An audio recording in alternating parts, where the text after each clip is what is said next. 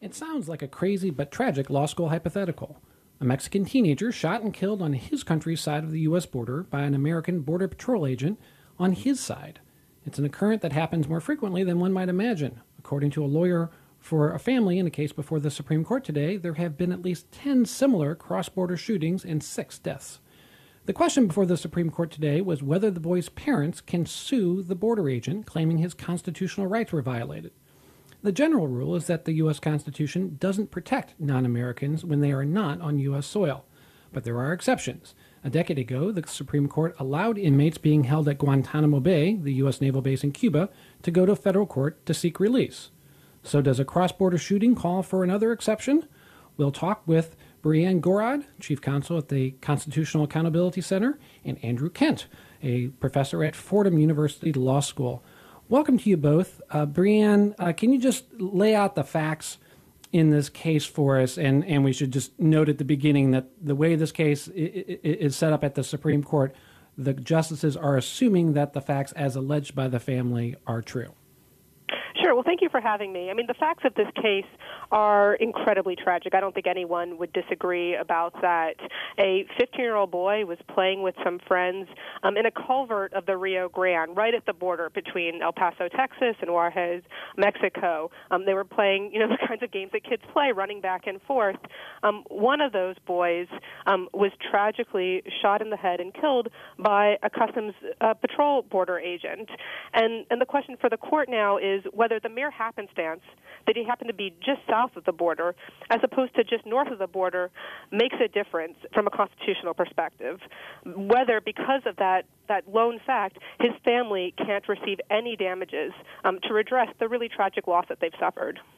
Andrew, it seemed at the court today that the conservative justices seemed to be looking for a definitive rule or a limit. Chief Justice Roberts said, How about the case of a drone strike in Iraq?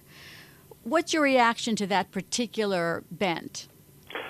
Well, the government certainly does prefer the bright line rule that has historically governed here, which, as you said at the outset, is that non citizens outside the United States don't have constitutional rights.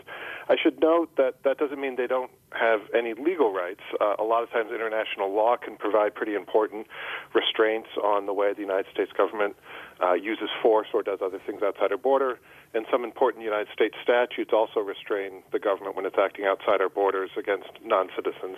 But again, the bright line rule has always been that the Constitution does not do that uh, for non citizens outside the U.S. And certainly, just for the purpose of legal predictability, the government would prefer that uh, they know what the rules are and they would prefer uh, you know, less restraint. They would prefer more, more leeway when they're acting outside the borders. Um, you know, probably the you know worst situation would be one if there's um, kind of a mushy case by case, hard to know when, whether the Constitution is going to apply or not decision that comes out of here, because then uh, you know the government's going to need to act as if the Constitution might apply while not knowing whether it is or not, and there'd be a lot of legal uncertainty. Brianna, I think you were in the courtroom today, right? I was at the court, yeah. Yeah. Okay. So, how, how, would you answer that hypothetical front that you heard from the Chief Justice? Namely, he talked about the idea that there might be a drone strike in Iraq, and uh, it was controlled from U.S. territory in Nevada. And he wanted to know how do we keep, how could we possibly rule for the Hernandez family in this case without uh, allowing a lawsuit over that drone strike as well? Yeah, what I think is important to remember is the desire for a bright line rule, which is understandable for all the reasons that Andrew just said, doesn't mean that the bright line rule has to be that there is no remedy for uh, Sergio Hernandez's family here.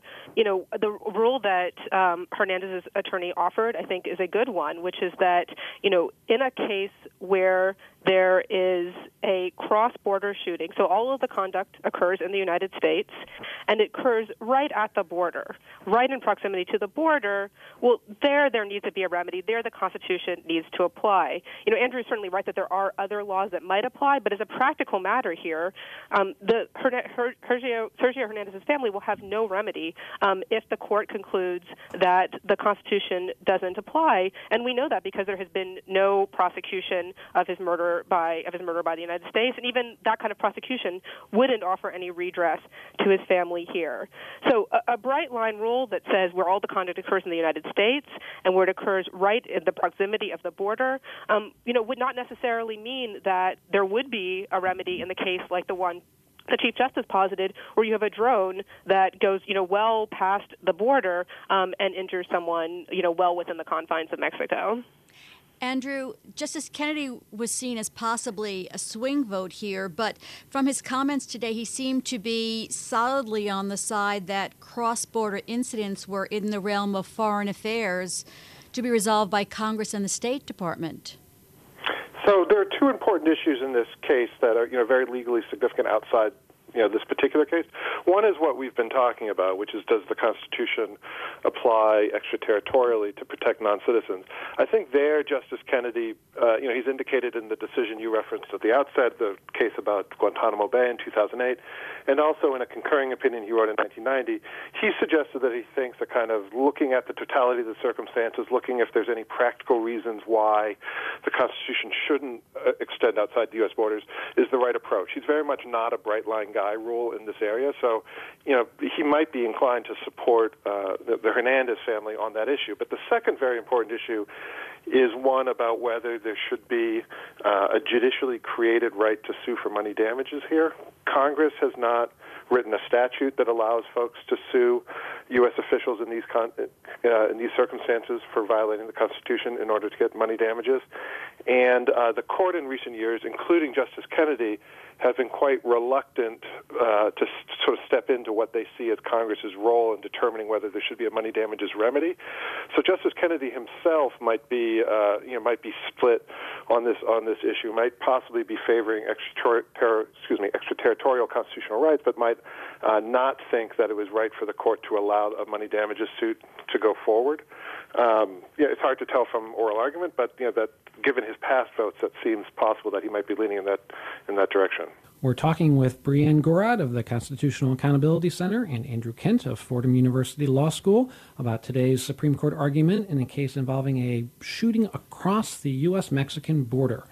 Um, Andrew, one of the things that came up in the argument today from Justice Breyer um, I'll, I'll, paraphrase what he was suggesting, but basically he was suggesting that because this culvert that divides the two countries there um, is jointly maintained by the U.S. and Mexico, that the U.S. maybe has enough of a connection there that the court could allow a lawsuit over this shooting without necessarily opening up a Pandora's box. Does that sound like a, a, a plausible limit the court could draw? Maybe. Uh, what he's doing is trying to analogize this case to the case we've been talking about about Guantanamo Bay. There, the Supreme Court, uh, Justice Kennedy and Justice Breyer were in the majority on this. They said, well, we acknowledge that uh, historically the Constitution has not applied outside U.S. borders to protect non citizens, but here at Guantanamo, even though it's technically Cuba territory, uh, the United States has pervasive control over it. It has a permanent lease with Cuba. It, you know, it's a U.S. military base. Uh, no one comes in or out without U.S. say so, etc.